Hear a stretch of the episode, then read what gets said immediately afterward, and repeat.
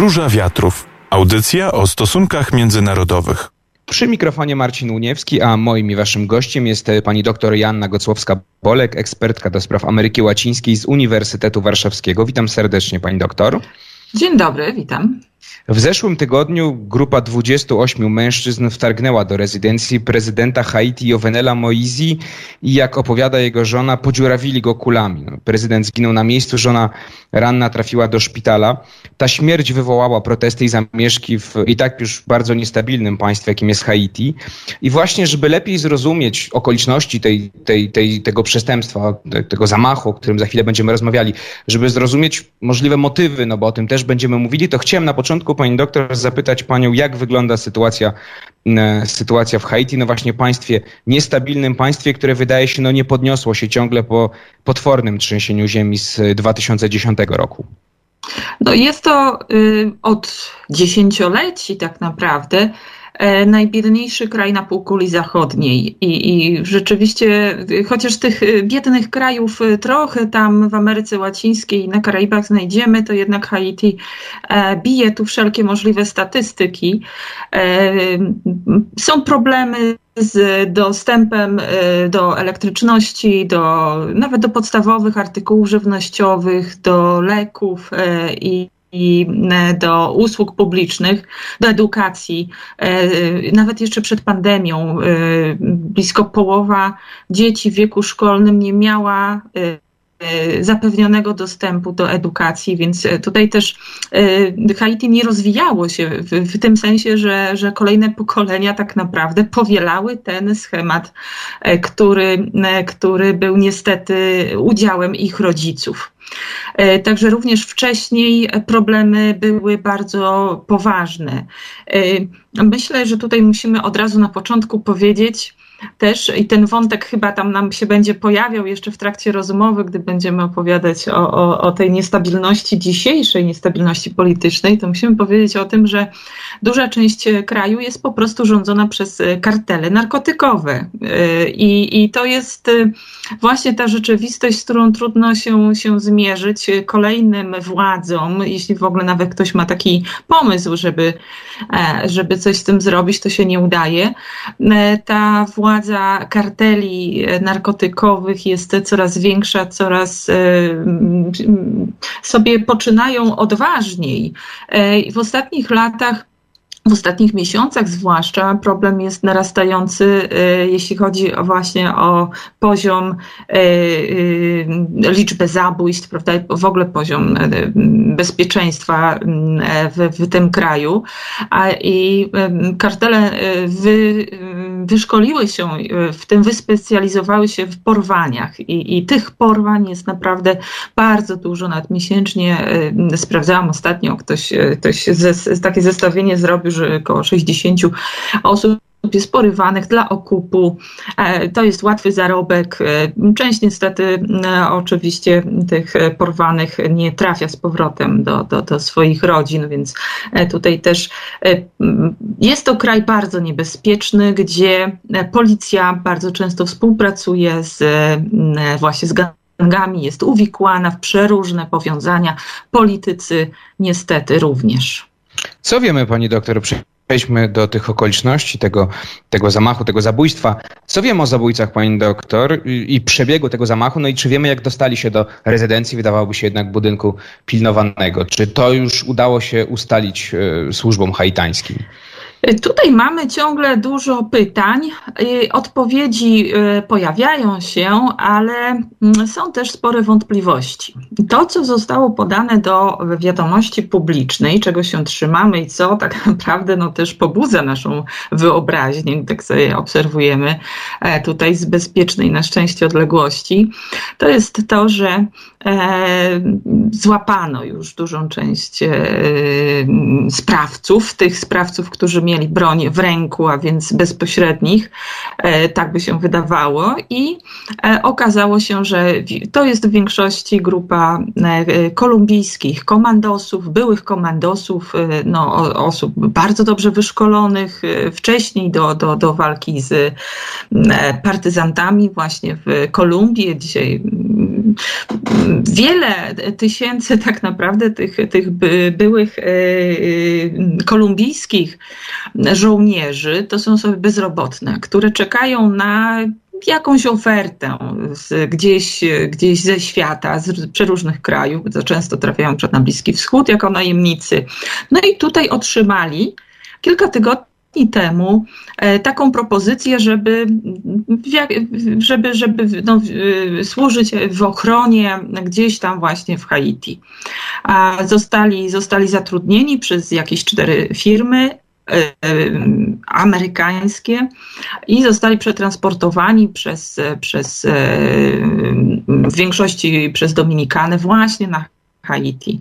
I teraz okazało się, że zostali złapani po tym, jak wtargnęli do rezydencji prezydenta, gdzie znaleziono no, martwego prezydenta, prawda, i, i zranioną małżonkę.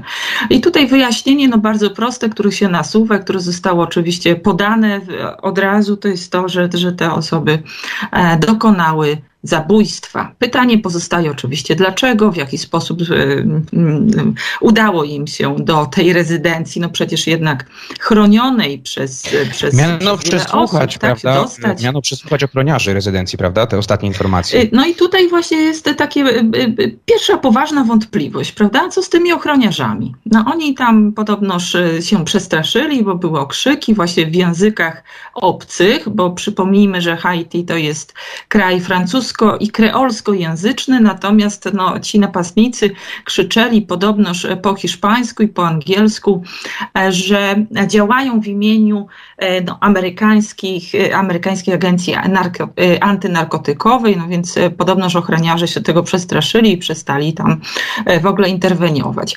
Wydaje się to już od razu nieco mało prawdopodobne, ta, że, że tak udało się e, ła, e, łatwo wejść do, do rezydencji. Cała akcja trwała bardzo krótko, bardzo szybko. E, padło wiele strzałów. E, oni od razu wiedzieli, gdzie szukać tego prezydenta. On był w takim chronionym pokoju wewnątrz rezydencji. E, przetrząsnęli przy okazji całość e, tego, tego dużego domu i wyszli no, nie, nie, nie niepokojeni za bardzo przez, przez nikogo.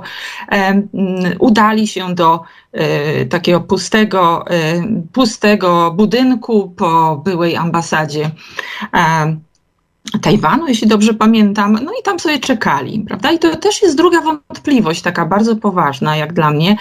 Y, dlaczego, jeżeli już zostali y, y, do takiej akcji zatrudnieni, to nie zapewnili sobie jakiejś y, logicznej ucieczki, prawda? Jakiegoś, jakiegoś takiego wyjścia, no bo to są o, osoby rzeczywiście świetnie przygotowane, które, które no, miały do czynienia z przeróżnymi e, e, już wcześniej akcjami i, i z pewnością zdawali sobie sprawę, że po takiej akcji będą poszukiwani. Moim i waszym gościem jest pani doktor Joanna Gocłowska-Bolek, ekspertka do spraw Ameryki Łacińskiej z Uniwersytetu Warszawskiego, a my rozmawiamy o sytuacji na Haiti. W zeszłym tygodniu najprawdopodobniej dwudziestu ośmiu mężczyzn, którzy wtargnęli do rezydencji prezydenta Haiti, po prostu go zamordowało, został zastrzelony, jego żona została, została ranna. No, cała sprawa oczywiście cały czas jest skryta tajemnicą. Nie wiemy, jak im się udało wejść tak łatwo do, do tej rezydencji. Dlaczego, tak jak pani doktor powiedziała, nie uciekli, czy nie zagwarantowali sobie jakiegoś, jakiejś drogi ewakuacji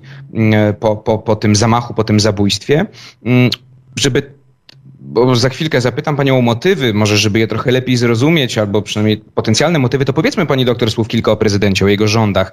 Był eksporter bananów, oskarżano o dyktatorskie ciągoty przez swoich przeciwników, to ja tylko tyle powiem, poproszę panią o rozwinięcie. Rządził od dwa tysiące siedemnastego roku, rządził od dwa tysiące siedemnastego roku Haiti. Właśnie już od samego początku miał problem z objęciem urzędu, dlatego że od, od początku pojawiały się pewne zarzuty, czy, czy, czy te wybory były przeprowadzone w sposób demokratyczny, może nie, więc on z, z opóźnieniem ponadrocznym zasiadł na fotelu.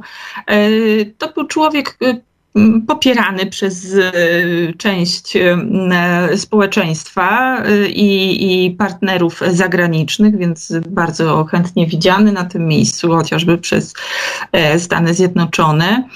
Natomiast no, miał też politycznych wrogów. On rządził już od ponad roku wyłącznie poprzez dekrety. Rozwiązał parlament, z którym nie potrafił się dogadać, więc to jest kraj bez parlamentu właściwie dzisiaj i to też powoduje Wiele różnych, wiele różnych problemów. On już wcześniej stanął w obliczu gwałtownych protestów.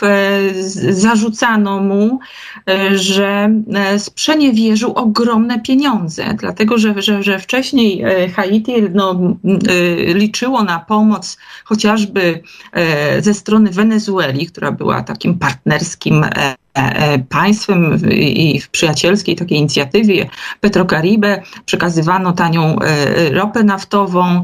Natomiast okazało się niedawno, że no dwa miliardy dolarów, olbrzymia suma, prawda, no trafiła nie do tych potrzebujących tam miejsc, nie, nie, nie trafiła na przykład na rozbudowę infrastruktury, odbudowę państwa, jak jak to miało być, ale trafiła do prywatnych kieszeni, przede wszystkim właśnie prezydenta. Takie zarzuty się pojawiały, ludzie wychodzili na ulicę, bardzo silnie protestowali. Był prezydent krytykowany za korupcję, za złe zarządzanie gospodarką. On sam twierdził, że, że, że za tymi niepokojami stoją mroczne siły, że, że jego polityczni oponenci tutaj odgrywają ważną rolę w destabilizacji państwa, no i tej władzy oczywiście oddać nie chciał. No właśnie, pani doktor, to o motywy chciałem zapytać. Sam Moïse mówił, że no właśnie, jego przeciwnikami są te mroczne siły, o których pani powiedziała, czyli politycy i oligarchowie, którzy sprzeciwiali się jego reformom, również pomysłowi, żeby przeprowadzić referendum. Associated Press pisze z kolei, że zgłosił się do nich przyjaciel biznesmena Christiana Sanona. Christian Sanon to jest przedsiębiorca, który mieszkał na Florydzie, niedawno przyleciał do Haiti, został zatrzymany przez haitańskie władze, one go oskarżają o to, że stał za tym zamachem, czy, czy współorganizował ten zamach i tenże przyjaciel twierdzi, że do Sanony jeszcze, oczywiście przed zamachem, zgłosili się przedstawiciele amerykańskiego Departamentu Stanu, którzy powiedzieli, że chcą, żeby on był prezydentem Haiti. No, kolejny pojawia nam się jakiś wątek, dziwny wątek, niepotwierdzony wątek, kolejna teoria e, wśród wielu teorii, więc pytanie do pani, pani doktor, na ile pani e, zna, zna sytuację. No jak pani myśli, kto mógł stać za tym zamachem? Czy ktoś z wewnątrz, politycy haitańscy, czy może ktoś z zewnątrz? No to jest jeden z wątków, który jest brany pod uwagę. Rzeczywiście dokonano takiego aresztowania. E, Na ile to jest prawdopodobne, być może dowiemy się, może się nie dowiemy tego, bo ja tutaj mam, mam też pewne wątpliwości, czy w ogóle kiedykolwiek wyjdzie na jaw ten prawdziwy, prawdziwy inspirator, powiedzmy, tego, tego, tego zabójstwa, czy, czy, czy pozostaniemy w takiej sferze domysłu. Więc tych wątków pojawia się sporo. To jest jeden z, z takich bardziej popularnych i, i obserwowanych.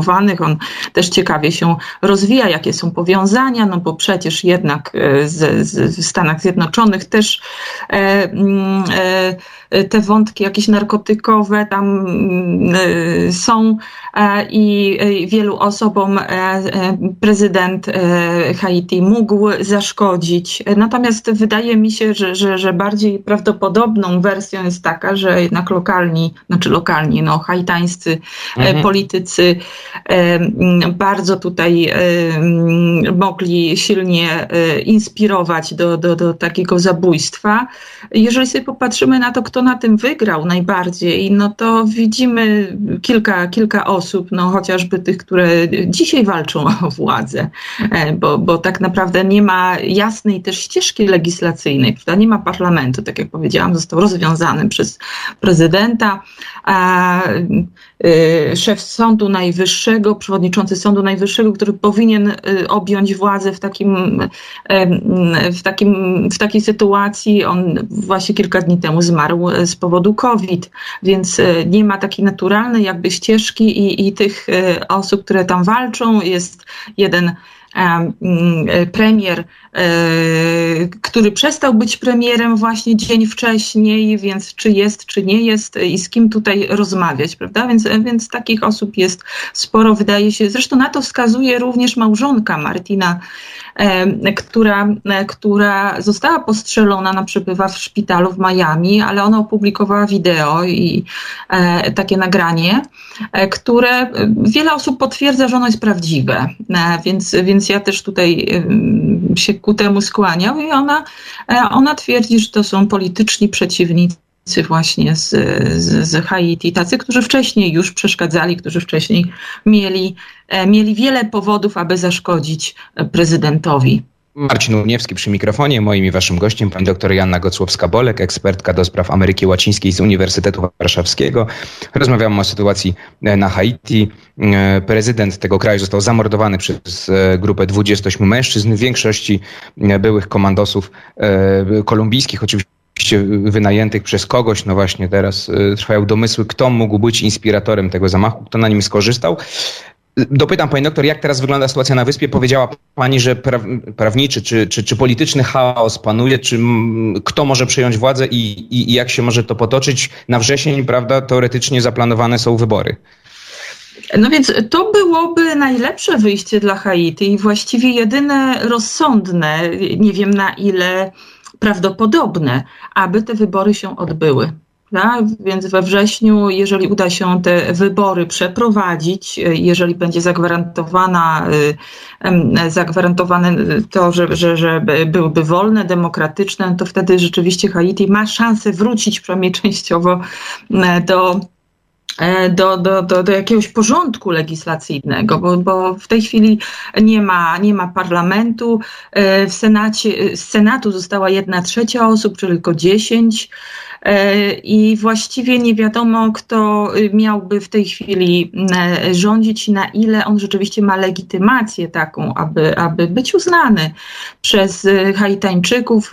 Tam toczą się naprawdę bardzo intensywne, nie tyle dyskusje, wręcz walki polityczne.